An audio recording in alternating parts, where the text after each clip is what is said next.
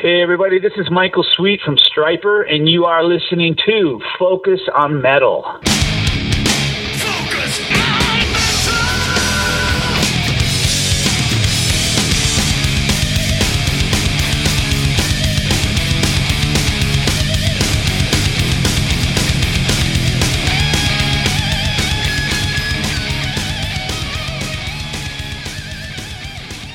Hey, Metalhead, Scott Thompson here, welcoming you to another week of Focus on Metal. Got a killer show for you this week. So much so that we don't even have time for track of the week or anything else. We're just gonna uh, we're gonna roll with what we got. So first up is we have a great chat with our uh, forever recurring guest. I think at last count by Richie, we were at about uh, seven appearances by Michael Sweet. And October 11th, Michael released his brand new solo album 10 via the folks over at Rat Pack Records. And if you haven't already ordered your own copy, then I would say that uh, you go over there right now and order one up. Or in fact, I've made it super simple for you since the day of the pre orders. We've had a link right up on focusonmetal.net. So you can go over there and scroll down just under the current episodes, and you will see an ad for Michael Sweet's 10. Just click that, bring you right over to Rat Pack Records, and you can order your own copy while you are listening to Michael Sweet talk to Richie all about the making of 10.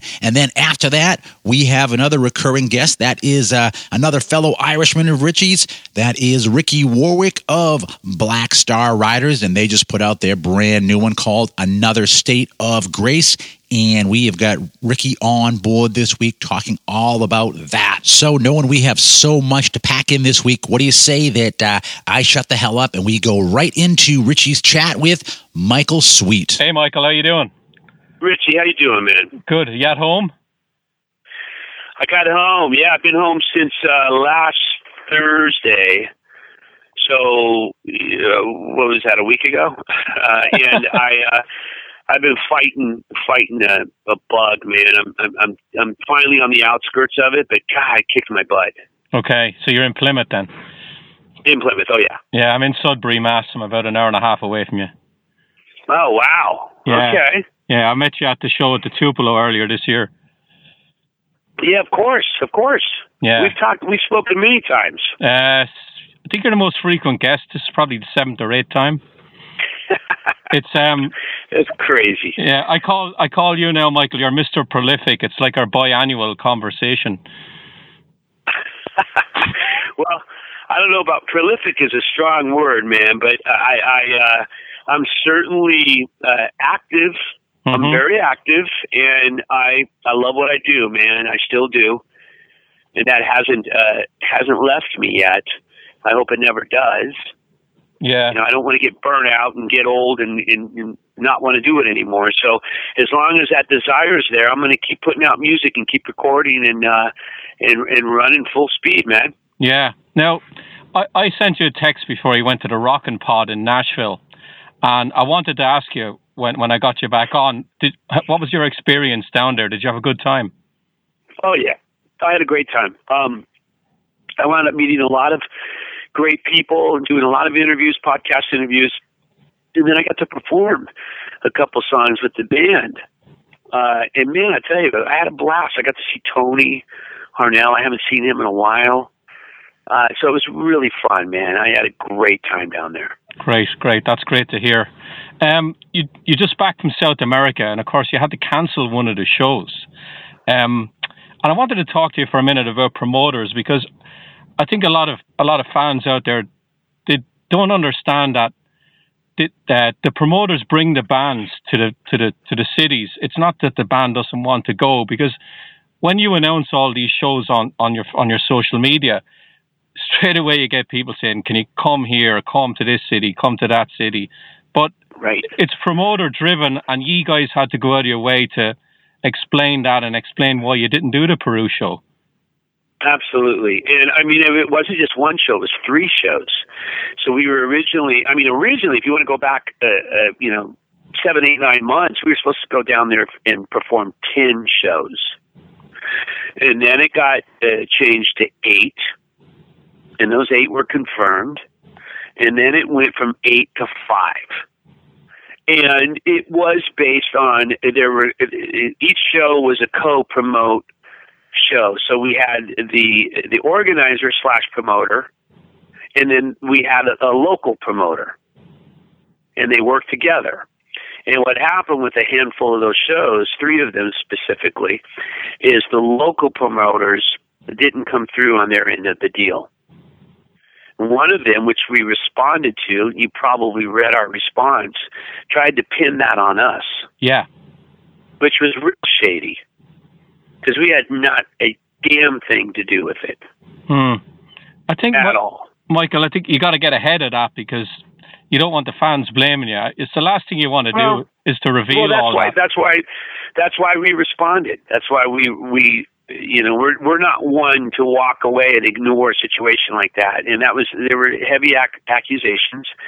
And basically, they pinned it on us, and it's like no, no, no, no, no, no, no, no. We had nothing to do with it. Nothing at all to do with it. And um, you know, unfortunately and sadly for the uh, you know Peruvian fans, we weren't able to go. Hmm. Uh, not just Peru, but there were a few other uh, shows that we weren't able to attend. Uh, uh, Brasilia in Brazil, uh, and I'm trying to think of the other show that was canceled. Uh, it was really sad, man, because you know we don't get to these parts of the world often. And when we finally work out details and we can go down there and perform and see these people, it's really miraculous and it's really special. Yeah. And uh, you know, it was it, it hurt us just as much as it did the fans to not be able to go. Because you've got a pretty, I'd say you got a pretty loyal fan base down there. Very loyal. And, and and we're always so impressed with the fans there. And when we go to these uh, countries, uh, specifically in South America, to perform, you know, there's such a such a passionate, loyal fan base. They come to the shows, they're so into it, they're so excited, and just getting into every song, singing the words to every song, and it's it's incredible. It really is. Hmm.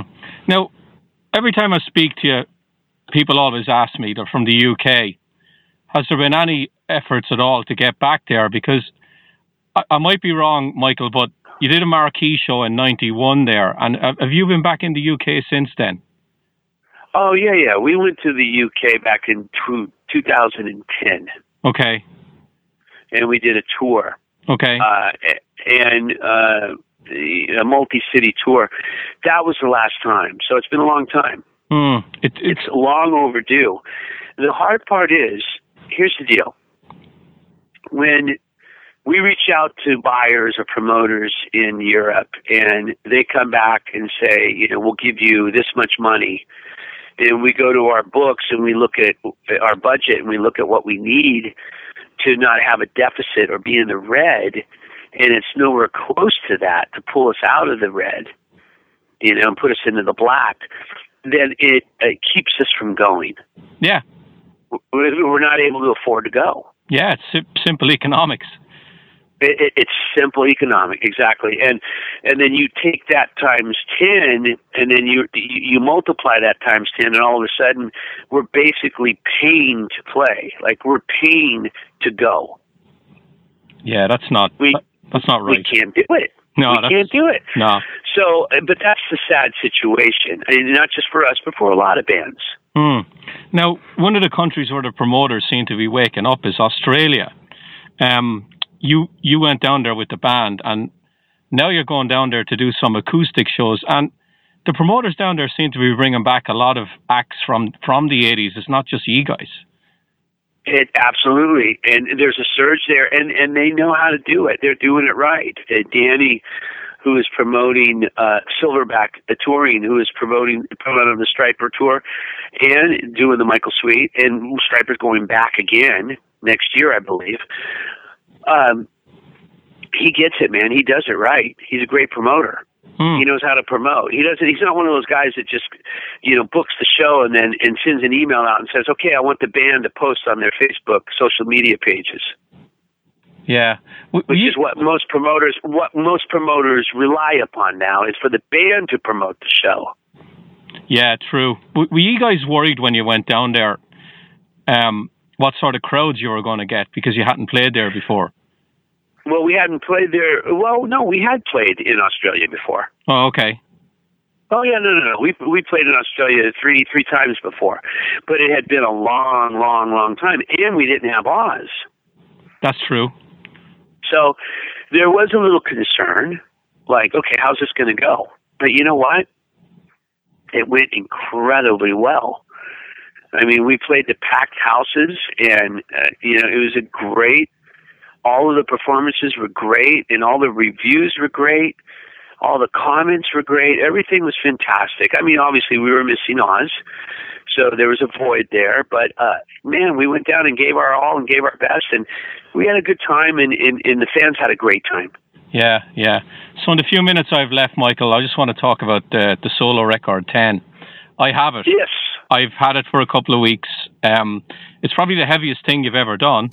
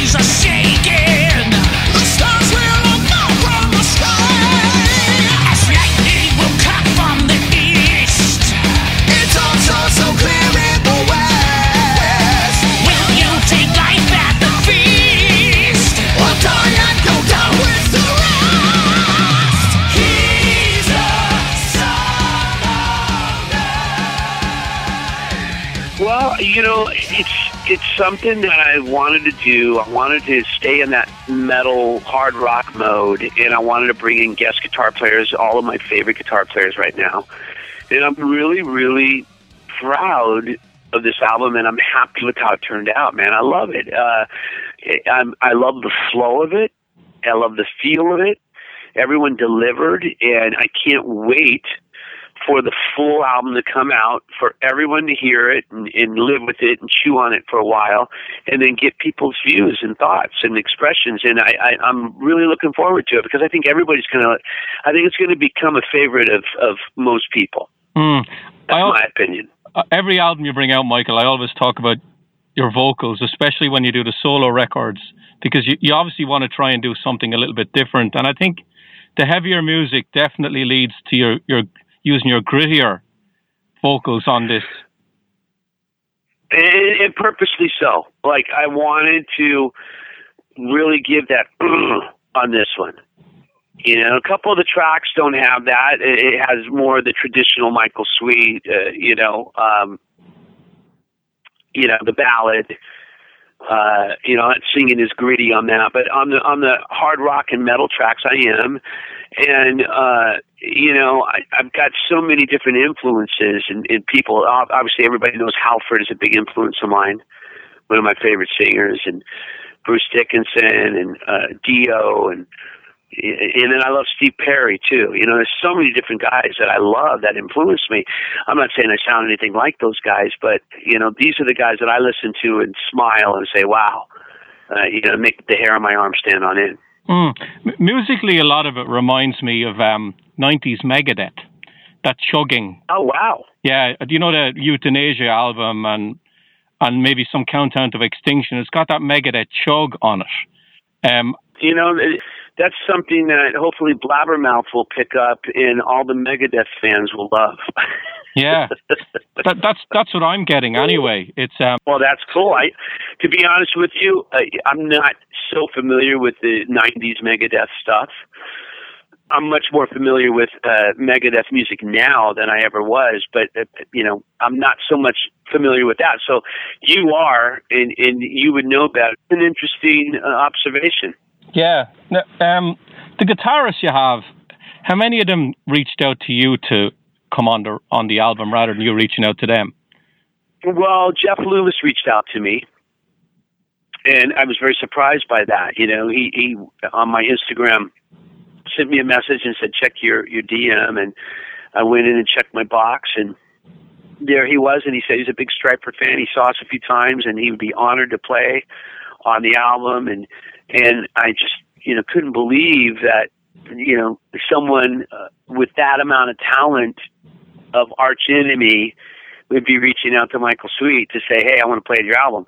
It kind of blew my mind and surprised me a lot. And he wound up just knocking it out of the park. He's a, he's a brilliant guitar player.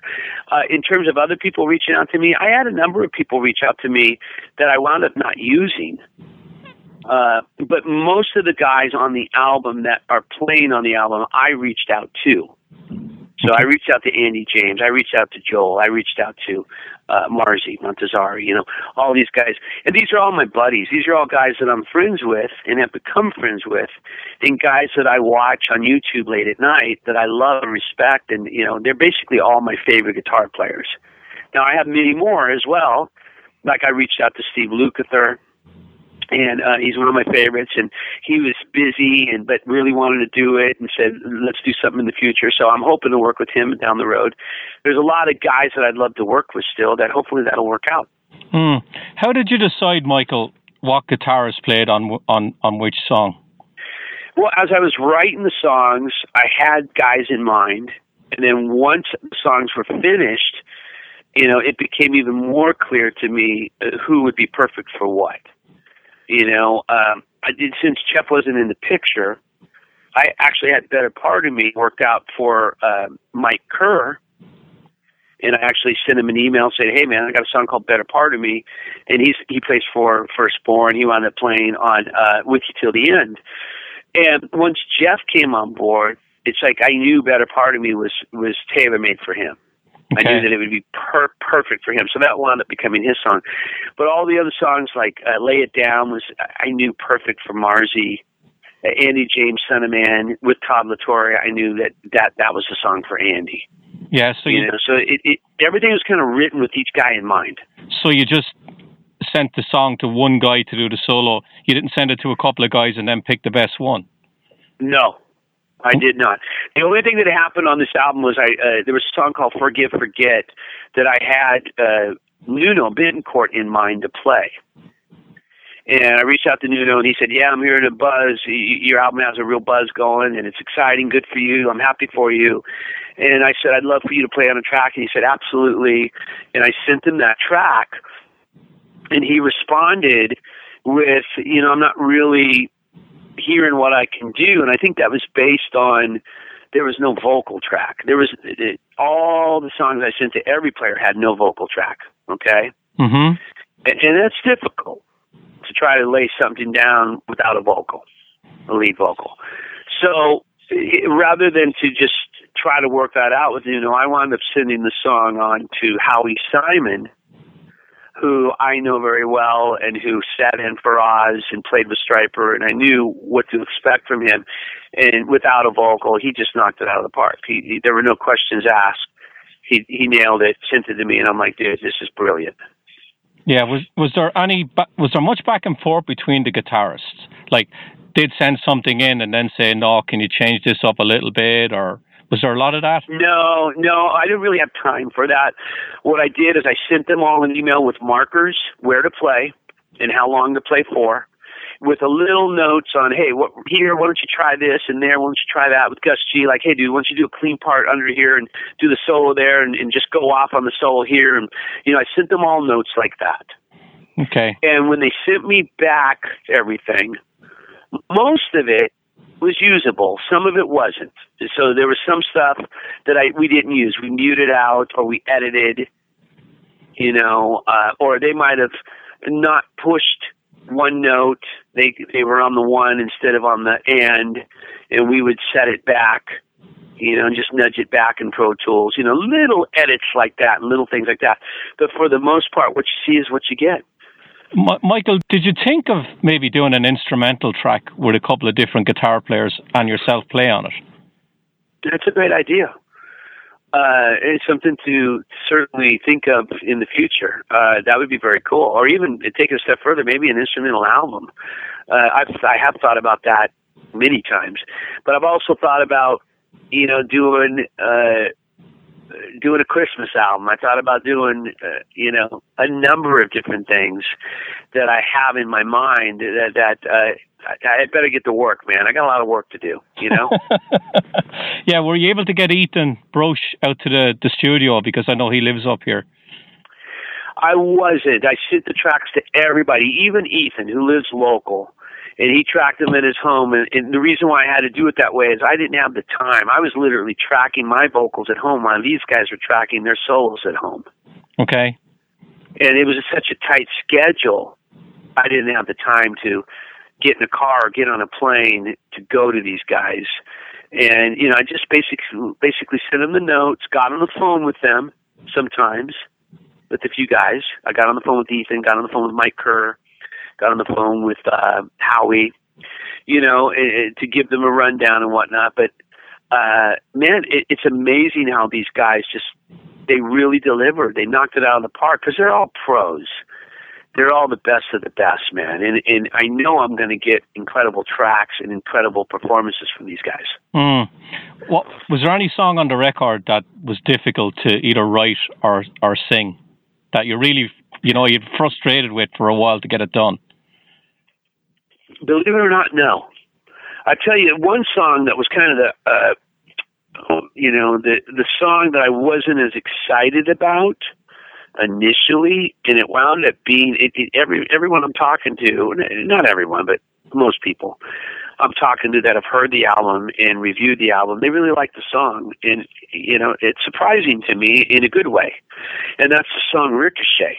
The last track, well, uh, song ten, yeah song too. It's it's a real simple song, a throwback to UFO. I got Tracii Guns on it, and it's definitely I don't want to say the odd man out, but it's definitely a, a, a little less like the others. And uh, people are liking it, man, and, and I like it too. But you know, it's surprising me that everyone else is liking it. So that may be the black sheep of the family. Who knows? As Robert or Oz ever said after you've done a solo album, why didn't you not keep? Why did you keep that song for us? You know, they have not directly said that to me. Uh, I don't know if they're thinking that. You'd have to ask them. Okay. Cause, uh, but I know Stryper fans have said that. Okay. I've got a lot of comments already online from people saying, This sounds like Stryper. Why didn't you make it a Stryper album? And well, the answer to that question is, of course, it's going to sound like Stryper. I can't escape that. Yeah no matter how hard I try. I don't care if I do a, a polka album; it's probably going to sound like Stryper. because you know I'm the singer for Stryper and, and one of the guitar players for Stryper and the songwriter for Stryper, so it, it's gonna have those flavors. But at the same time, I don't think I don't view that as a bad thing. Yeah, uh, and I have a constant flow of songs coming out of me, and I can't wait for Stryper to record and release this stuff. Hmm. I so, just it, it's just not in me. I I got to keep working. I got to keep stay busy and stay active, or I'll lose my mind. Mm. So, final question, Michael. The, the Sweet Lynch albums, I'm a big fan of them, and it looks like you're not going to do any more. When you look back on those albums now, do, do you think you've fulfilled everything with George that you, you thought you were going to, or do you think there was more to come? I'm not going to say never. Uh, the old Ozzy Osbourne song, "Never Say Die." I'm not going to say die, but um, I don't see anymore in the near future. And the sad part about that, and the reason for it, is I, I don't get the sense that George is as excited about those albums as I am. or that project as I am. I, I got the impression after working with George that, you know, he had fun doing them, and I think he enjoyed doing it. But it was more maybe a paycheck and just something to do versus like really getting excited about it. Like I got really excited about it and posted about it all the time, tweeted about it all the time. I, I don't recall many, if not any, tweets on George's side. Mm-hmm. And I just kind of felt like, and then I tried to put together a tour countless times, and there was always some reason why it couldn't happen. And you know, we we haven't played one song together live. Yeah, you. I know you've done Dying Rose, I think, in your acoustic show for a while. I've done Dying Rose. Stryper jammed the song at Monsters of Rock uh, pre pre show kickoff party, and I asked George, "Can we do one song on the on the cruise?" And he said, "Oh, we got to have a big rehearsal." And I'm like, "No, we don't. You know, that's ridiculous. We could go and." We could go and, and, and nail it and have fun doing it. It's easy, easy peasy, but that didn't happen. So uh, you know, it's really sad because I think the fans.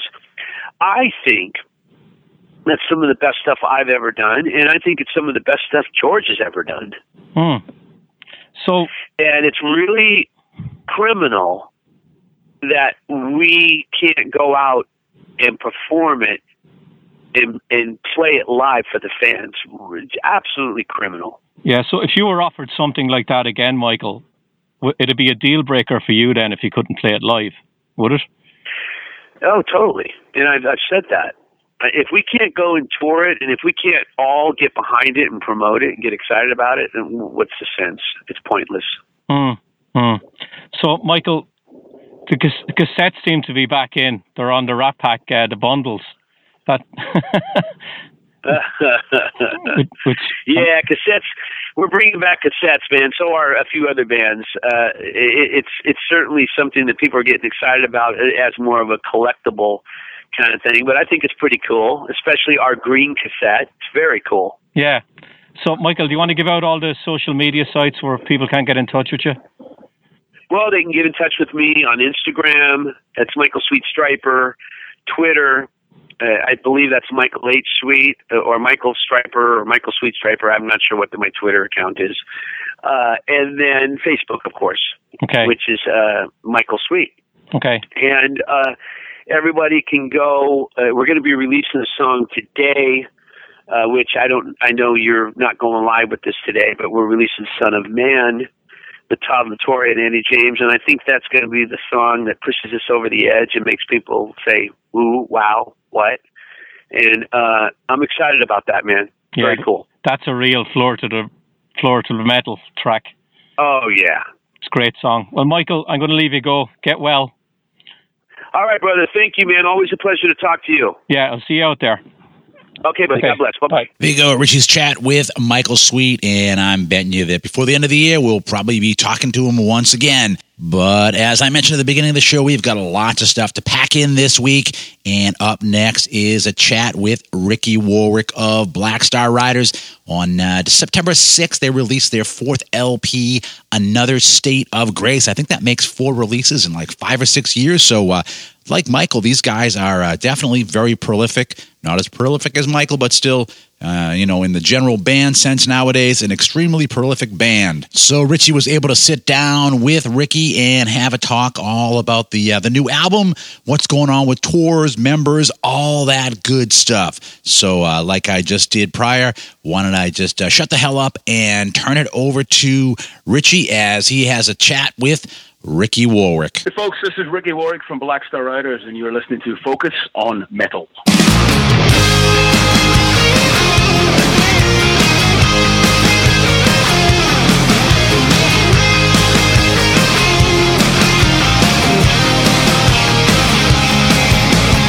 Well, I said you were no good for me That you would bring me down to your level You said you would drag me through the mud And tarnish my name forever Sometimes you gotta take the rough with the smooth. I like all your Playing safe is only playing. And I like getting dangerous. The next time that it rains that's why I come in the you're great at making choices that I live to regret. If it ain't the end of the world,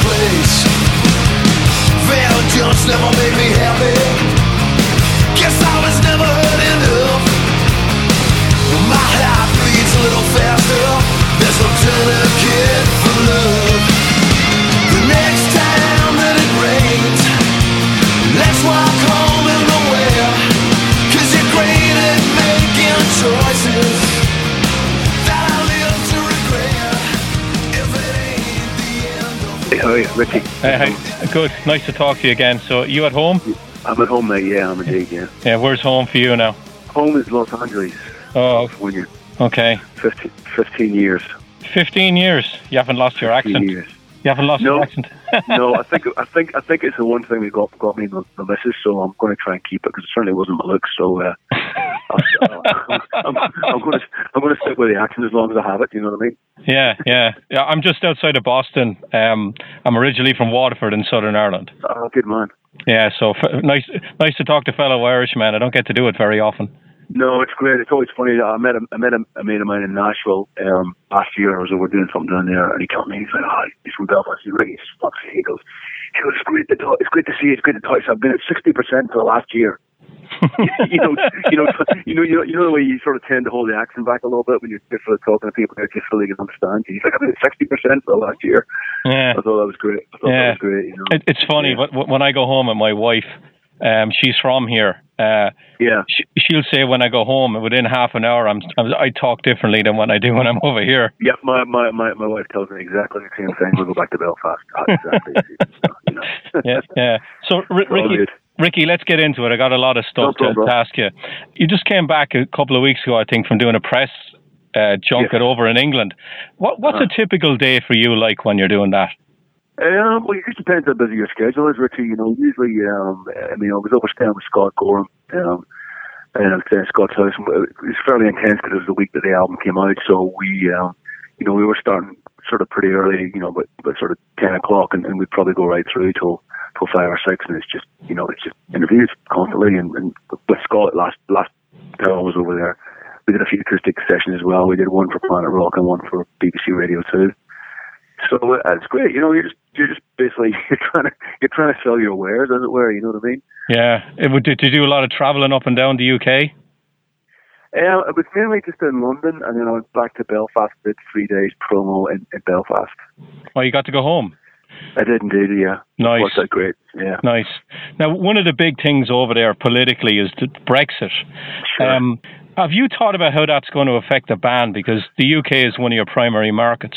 Yeah, I mean, very much so. And then obviously being from from Northern Ireland, I've thought a lot about how it's going to affect Ireland as a, as a whole. You know, um, I, you know, I'm, I'm I, I, I, I'm very against it. I was very against it from from the start. I mean, you know, the UK's been part of the EU since 1972, and I think Britain needs needs to be part of the EU. And I think that people were kind of lied to by the politicians. Surprise, surprise. um, and, I, and I think they didn't know what they were getting into. And I think now, when if it goes through, suddenly they're going to see, you know, every day.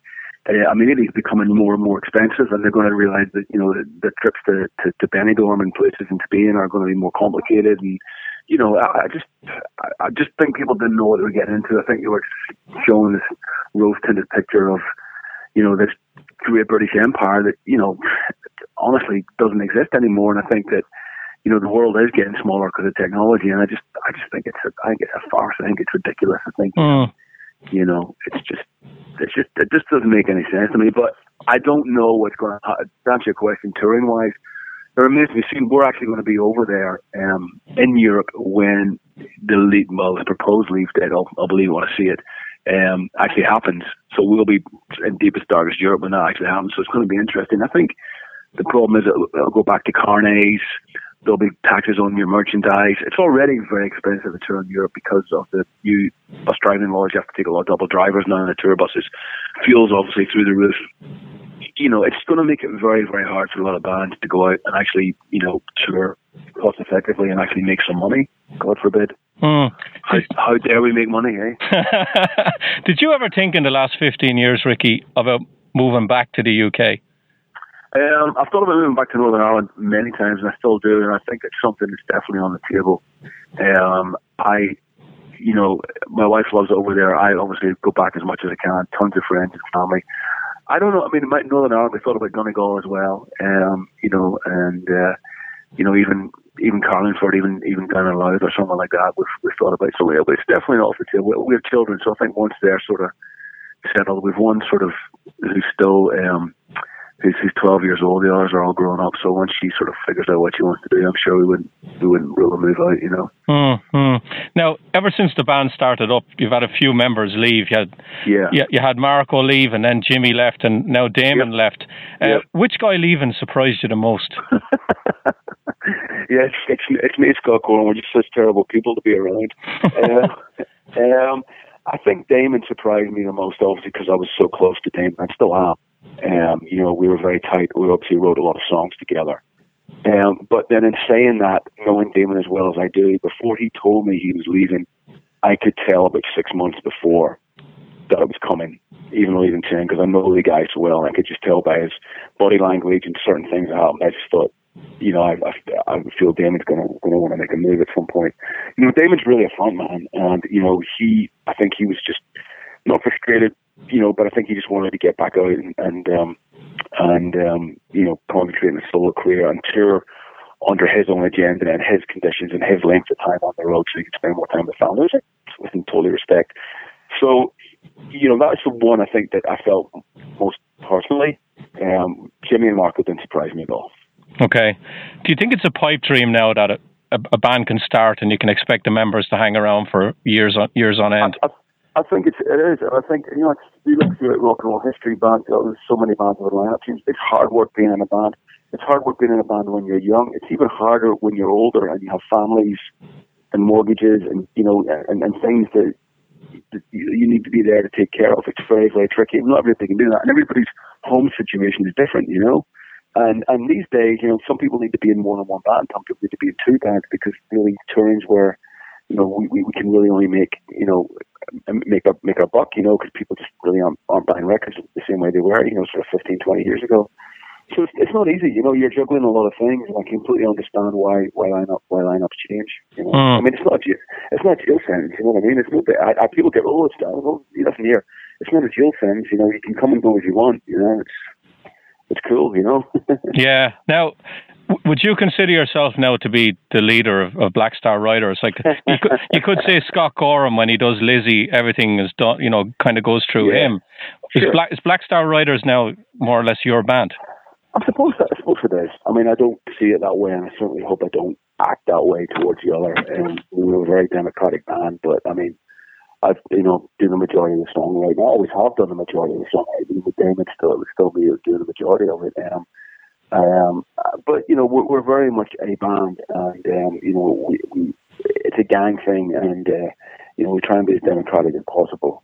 Hmm. But, uh, yeah, um, yeah, yeah. I suppose. I mean, I suppose, you know, but I mean, think I, hope I think I act that way. And, you know, maybe others would tell you differently. I don't know. so, did, did you think that Scott might contribute more to the songwriting on this one after Damon left? Um, I know knowing Scott as well as I do, and for as long as I do, I know how Scott works, and it's all about. It's really quality with Scott, not quantity. You know, Scott will bring in three or four ideas to every album, and they're stellar. You know, we usually end up using all of them. It's not like he'll bring in 25 and you pick the best four. You know, he'll bring in four amazing ideas, and, and that's just the way he operates. You know, so you know, I think he, he, he, for me, he did contribute more, way more in this record than he has done in any other Black Star Riders album.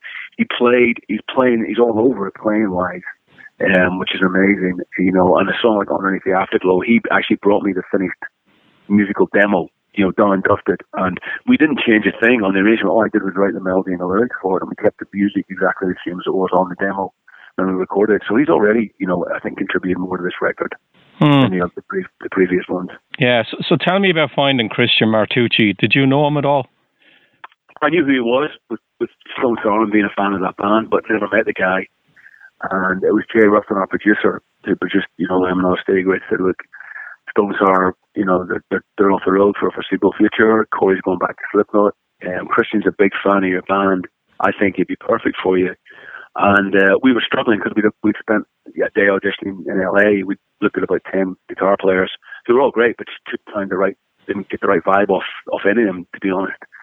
So we were like, okay, what, what the fuck are we going to do? And uh, so when Jay suggested Christian, he sent down a video and we just saw him playing. It was just like, this guy's amazing. This, this, this, this is the guy, you know, straight away. He sent down one song and he said, I'll send you some more. And I said, look, you don't have to. The gig's yours, you know. so how did you know it was going to work writing with him though? Um, I didn't. You know, that's you, you take a chance. I knew that he'd come from a similar punk background as me. Obviously, he played with Dee Dee Ramone. He was in the Chelsea Smiles, so I knew where his influences were. So that was a bonus. Um, but you know, just sort of started sending him some ideas really through email, and he started saying his, you know, his contributions back, and straight away you're going to go, well, I kind of like what this guy's doing. This is great. And then I actually went up to his house up in Oregon for a week, and him and I just, you know, we've got a little studio up there. We just sat in the studio and just worked on all the demos for the album, and, and just got on like the house on fire. Hmm. Uh, so that's great, you know. Hmm. So tell me about picking Jay Ruston because the last couple of records you had Nick Raskulinecz producing, Yeah, yeah. and you, you you you were saying you had a great time working with Nick. So so why Yep. ch- why change producers on this one? Good question. No, Nick was Nick's amazing, and, and I loved recording in Nashville. It was a lot of fun. And, and Nick's obviously, you know, the guys won a Grammy for a reason. Um, again, just with the changes going on, and and and Jimmy leaving, you know, Chad coming in, and, and David leaving, Christian coming in, we just thought it was time to change change it up a bit as well. Sonically, you know, we've done the Nashville thing. Uh, Jay was was really wanted to do the whole album. He mixed the last two, but he wanted to do the whole thing this time. And we just love Jay, and we just thought, let's record in LA. Let's let's try and change it up a little bit. Let's get a different angle on it. Let's try and record it a bit differently. Um, so it was a real conscious decision to do that. And, and, and Jay was just, I can't say enough good things about Jay. He's just amazing. Hmm. So what's the biggest difference between the way he produces now and Nick? Um, Nick is very much. He's very emotional and gets really. He's almost like he's in the band, you know, and and um, he really uh, submerges himself. And not that Jay doesn't, but Nick would be the. And it's the old school way of recording as well, where you would go in, play, keep the drum track, and you do your ten drum tracks. The bass player would go in and do your ten bass tracks, guitars, vocal tracks. So what would happen was, you know, the drummer would do his tracks and go home, bass player do his tracks and go home. So we really just at the end of the day in the studio it would probably just be me and Damon. Once Scott would play his guitar tracks and me do my vocals. Jay wanted to record a song a day, which was fucking genius. It was brilliant. I mean, I'll never record it the other way again. So we went in and we actually recorded the drums, bass, guitars, and then the next morning I would come in, put the vocal on it, song's done, and we move on to the next song. And we booked three weeks to record, and we were, we were done in, you know, almost just over two weeks. We Mm. actually mm. three or four days. We were just like sitting around, patting ourselves on the back, you know, you know. And it was just a great, just a great way to record. It was really, you know, you don't have that whole mental thing of going, shit, I've got four days to do ten vocal tracks. Hmm. Isn't that You know. not that the same way Ricky you did uh, the first Black Star Riders album with Kevin? No, well, that was different in itself. Yeah, I mean, Kevin, it was totally live with Kevin. I mean, a bit too live with Kevin, to be honest with you. You know, it was very much that Kevin. We just went in a room and played. Kevin recorded it. I mean, there was no vocals of me standing there, standing in a vocal booth. You know, doing vocal takes. Um, you know, for sort of, you know, hours on end. It was like the guide vocals would end up being the main vocals on the album the, the guitars that went down when we were putting down the backing tracks ended up being the guitars on the album. There's hardly any overdubs on that first record at all. You know, Yeah, you got to have a band that can play then to be able to pull that off. very much, very much so. I mean, the, the beauty about the first album was we demoed it so extensively that everybody really knew the songs and knew their parts. And sometimes you don't have that luxury, you know. But but with the first album, we did. Hmm. So you know, Kevin didn't change anything from the demos. It, we just recorded them as the demos were, basically. So that obviously made it a lot easier, you know. Mm. Now, now, the lyrics on the new record, um, is there any subject in particular that you wanted to tackle lyrically on this one that maybe you, you hadn't touched on on the last three? Um, I mean, you're just always evolving as, as, life and, and the world is just things are happening and things are happening around you to yourself and to your family and friends. So you're always kind of, kind of right about that. I mean, I think maybe I've got a little, I hate using the word political, but I just a bit more sort of social commentary in some subjects, you know, about what's going on, obviously, with, with Brexit, obviously with Trump being in power, obviously with the, the state of flux of the world at the minute, obviously with the, the mass shootings going on in, in mm. America.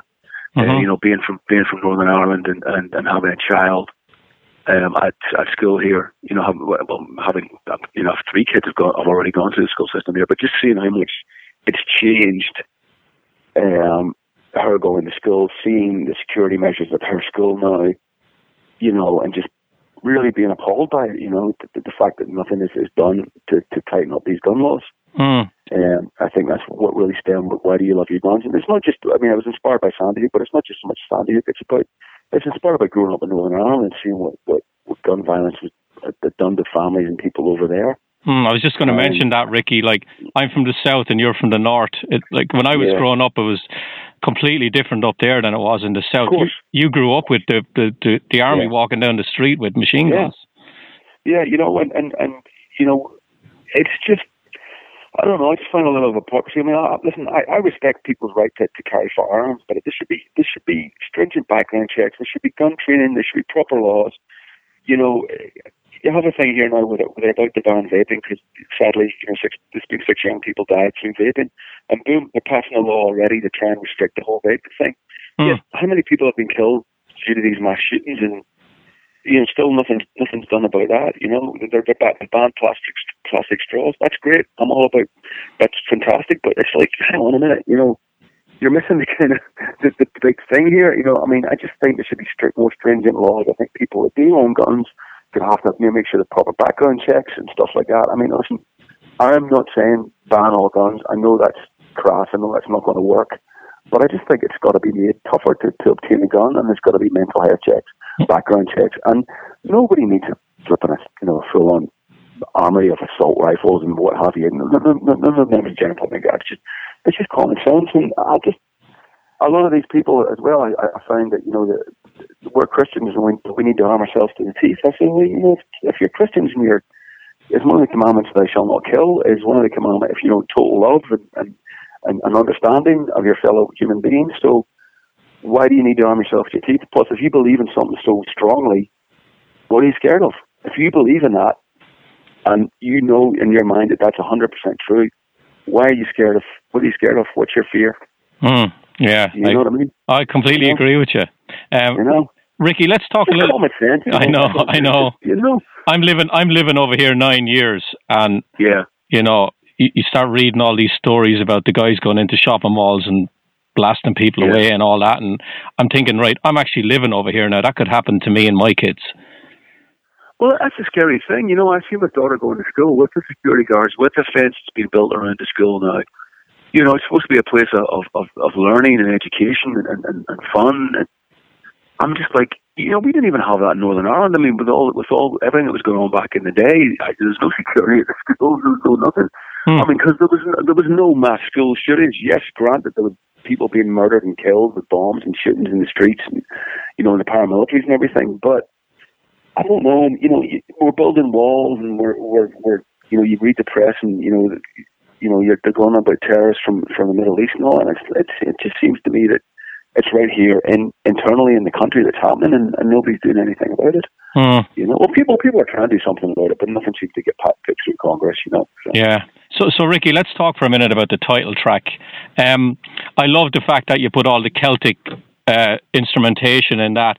Are you are you planning on writing a song like that for every record with, with the Celtic instrumentation on it? I, you know, I just love it. You know, I just love. Yeah, I, you know, obviously growing up in Ireland, the folk music was never far away. You know, and, and just um, getting older and immersing myself in a more like bands like Planxty Horslips and stuff like that. That folk rock thing. I just that, that Irish folk rock thing, especially, I love. And even you know, with Lizzie, obviously had it in in spades, you know, in abundances, you know, with with when they were doing their stuff.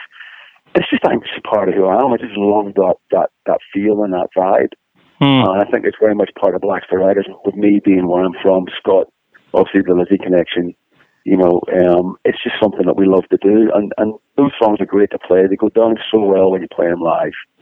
You know, um, it's just good. Celtic rock is just good fist in the air. You know, sing along music, and that's what I love about it. You know. Hmm. So let's talk a little bit about the special guests you have on the record. Um, Sure. You got Pearl Aday on it. That's Scott Ian's wife. Did you know her That's at all? Yeah, well, um, she actually sang on our last record. She sang on, on uh, a track on Heavy Fire, and that's when I first met her. Okay. So I've known her for known her for a couple of years. And I've known Scott for a long time, just just through touring and stuff over the years. Hmm. And uh, we just love her. We just love her. Beautiful voice, wonderful singer. Um, so when we had when we wrote "What Will It Take," it just was glaringly obvious straight away. You know that this was a track that Pearl would be amazing on. So you know, picked up the phone and, and she came down and and as usual just knocked it at the park. You know. Hmm. Now, whose idea was it to get Michael Monroe to do the saxophone? You know, that was Christian's idea. Um, he, I, I wanted a sax solo on a song because I love, I just love saxophone. I'm a big, you know, he- he- Bruce Springsteen, Clarence Clemente Street Band fan, and I've just always loved saxophone. And it's criminally underused now. It's almost, you know, it was obviously used to death in the 80s, but now it's, I I feel it's criminally underused. I mean, I just love a lot of Motown and, and the Stax stuff and the soul stuff. So for me, I, like, I just was waiting for the opportunity and the right song. And again, you know, with, uh, you know, Tonight the Moonlight Let Me Down, it, presented itself. And I said, and Christian said, well, if you're going to get a sax, let's get Michael to play. And Michael's a friend of, of the band and we know him well. And we just sent a song over to him and, and Michael sent, sent, you know, that back. And again, he killed it. It's great. I'm one. I'm just wondering, has he ever been asked to just play a saxophone solo on a record and not sing? Um, I don't know. I'm not sure if that's the first one he's ever sort of did. You know, that's a good question. I need to find that out. yeah. So I, I just have a couple of questions, Ricky, before I leave you go. No problem, man. Um, a couple of months ago, I spoke to Vivian Campbell, and Yeah. I, it was just after I spoke to Damon, and you were you were just about to go out and do the Black Rose album, and I could Yeah. I could tell when I said it to Vivian, he paused, and I could tell he was like, oh. That he would have loved to to have done it. I, I could just tell in his voice because that's one of his favorite Lizzie records, and it's one of yours. Of. Um, It is, yeah. tell me about playing that. Uh, like, what songs in, in, in on that album had you never done with Lizzie? Oh, man, it was, you know, we know what was really done about it, Richie, was it was only one show that we got to do it. Um, I would have loved it if we could have done it, you know, you know, seven or eight shows. It would have been amazing because there's a lot of work went into it. I mean, it was three months rehearsing and learning, you know, all the songs inside out. Um, and I just love that album to bits. It's it's my favorite Lizzie album.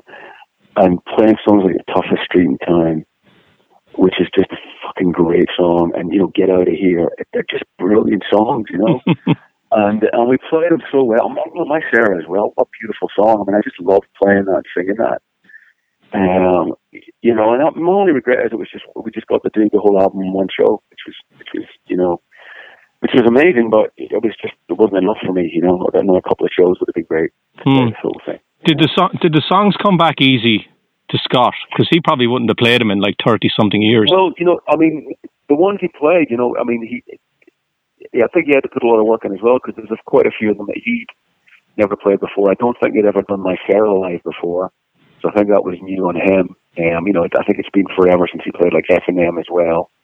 So I think there was a lot of work on his part as well. Just to remember, I mean, obviously we've been doing Do Anything You Want To, and um, you know, um, waiting for an alibi. So those were no brainers, you know. But uh, a few of the others from Black Rose too, a few of those that definitely required a bit of work on his part.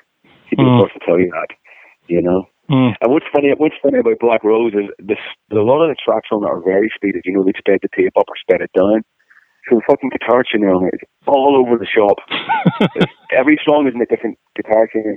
So when you're learning it, you have to have like four guitars set up in, in four different tunings wow. just to you know play along and, and work it out. Obviously, when you play it live, it's on you play it on the same tuning, but on on that record, if you try and play along to any of the songs, the tuning's all over the place.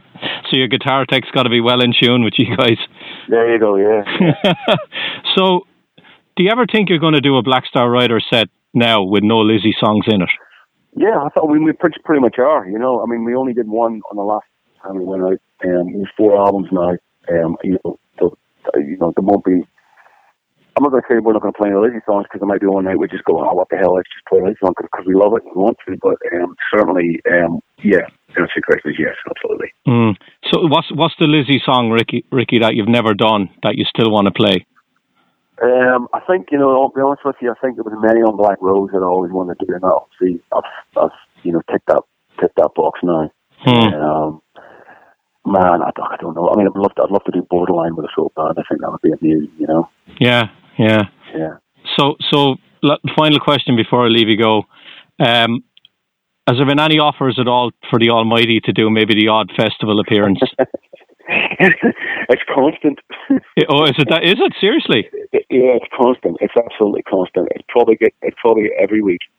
Wow. Every every week we get an offer in or get something in, and um, nobody wants to do it. That's that's just the bottom line. There's no there's no desire there to do it. Everybody's quite happy in their current lives. There's no need to do it. There's no feeling that we've missed out on something. There's no feeling that we- we're doing finished business at this point in our lives. So I think that just answers the question, you know. Mm, mm. You know, there's not one person in the band going, "Oh, come on, guys, it would be great," you know. Um, you know, I certainly wouldn't be. I, I don't know. I mean, would I be adverse to it? I don't know. It, I, it's definitely it was an amazing part of my life, but I feel I've moved on from it so much. I'm in certainly in a way different headspace, and and and you know, place where I was when I was doing the Almighty stuff. So I don't know if I would like to go back to it, you know, Mm. full on with, with with the full band. You know. Yeah, yeah. I, I, before I leave you go, I got to ask you about the, the Judas Priest tour. It must have felt great Yeah. to uh, actually get a run of shows in the US with Black Star Riders. It was brilliant. We've been waiting for something for a long time just to try and get a foothold going, and, and we needed something like the Priest Tour. And, and those guys have been so amazing to us and, and, and brilliant. You know, they've been so supportive of Black Star Riders. Um, and it was a great tour because we're a little bit different as well. You know, we're not obviously not a run of the sort of heavy metal band, and I think you know we stuck out a bit on that tour. Um, but it was a great tour for us, and we went down very, very well because I think people could still see that it was a, it's still you know full on hardcore rock and roll band. Um, but the exposure it gave us was great. It was really good. Hmm. So, so what's next, Ricky? Just touring, or are you going to you going to write for a solo album, or what's happening there? The solo album's done. Solo album's finished. Um, I finished. I did it this year in the spring, uh, produced by Keith Nelson, ex of Buckcherry. Uh, so it's done. So I'm just going to put that out whenever I get a chance. Whenever Black Star Riders take a break, which probably won't be till 2021. So that's done. So so just touring the Black Star Riders. We start in a couple of weeks. Uh, up up till December throughout Europe, and then next year it's it's the States festivals, you know, um, Japan. So uh, in 18 months, probably full on Black Star Riders touring, all being well, you know. Hmm. Do you think you're going to ride on the road, or, or can you ride on the road? I do right all the time, like anywhere and everywhere. You know, I don't need to. I don't need to disappear. I can usually do it for three months to write. I can. I can do it in between school runs. I can do it on a tour bus. So you know, I just like to write. Good, good. Well, Ricky, the al- the album's brilliant. I love it. I think it's Ah, probably. cheers, Ricky. Thanks. I'm a big fan of the four albums you've done, actually, but you've really knocked it out of the park. I think on this Ah, one. cheers, mate. Yeah, Thank I- I- you so much. I agree 100 percent with what Joe Elliott said in that video. The top man. Yeah, Top man is our Joe. yeah. Yeah. I- you you probably met him when he was what? You were living in Dublin, and he was he's still living in That's Dublin. He's living yeah, in- we were both he- living in Dublin. he's living- He's still there. He's still in Do- in the same place, he's in Dalkey, isn't he? He's in Stepaside. Oh, he's moved. I think. Yeah. No, no, he's been in Stepaside since '83. Oh, has he? Yeah, he's an honorary Irishman at this stage. Sav, Sav used to live in Dalkey. He was the one that lived in Dalkey. Ah, okay, But Sav's back in Sheffield now. He's got a, he's, he's moved back to Sheffield. okay. All right, Ricky. Well, I'll leave you go. Have a good rest of the day. Top man, Richie. Nice talking to you again. Yeah. All right. Take care of yourself. Bye. All right. Once again, another conversation with Ricky Warwick by our own Richie. And uh, if you want to find out more about Black Star Riders, all that good stuff, even buy some merch, you can head up to blackstarriders.com. You can even uh, pick up your own BSR pizza board if you wanted to up there. And uh, of course, you can get all of the different iterations of Another State of Grace. I myself, being the ultimate consumer, picked up the uh, deluxe box set that they did. looks pretty cool. Looks like an old book when it's sitting on the shelf with the, the vinyl and the CD and all that good stuff in there. So I urge you, like I said, go up to blackstarriders.com and get yourself that. Or, uh, like I mentioned earlier, if you want to get the new one from uh, Michael Sweet out via our buddies over at Rat Pack Records, then uh, you can either head up to Rat Pack Records America or make it really easy. Go to focusonmetal.net and just below the current episodes, there's a link to go right over to the uh, Rat Pack Records page and get one of the many bundles available. Even a cassette is up there, as uh, Richie and Michael joked about. And, uh, anyways, part of the reason of having these guys on is to let you know that the stuff is on uh, on the shelves. And we'd love you to go and just like we do support the artist and keep hard rock and metal alive. And as always as we come to the end of the show i am uh, really not sure what we are doing next week. Richie has been an interview fiend over the last couple of days and uh, it's just uh, amazing i just keep getting message after message on my phone telling me to uh, go to dropbox and get another one in fact, the uh, a few nights ago, I spent uh, hours just pre pre editing all kinds of audio he was throwing my way and trying to figure out what uh, what was gonna what was gonna go on. And in fact, this is probably one of the quickest turnarounds. Was the whole audio with Michael Sweet? Wanted to make sure we got that info out as soon as we possibly could. Turn that one around in probably everything in this uh, this episode got turned around in probably two days. So uh, record time for me getting all of this stuff together. But anyways, for this week, there ain't no more. Stick a fork in it. This puppy is done. So for Richie, myself, and everybody else here at Focus on Metal, thanks for continuing to listen to us week after week, year after year. And as always, until we talk to you again next week, remember. Focus on metal. Everything else is insignificant.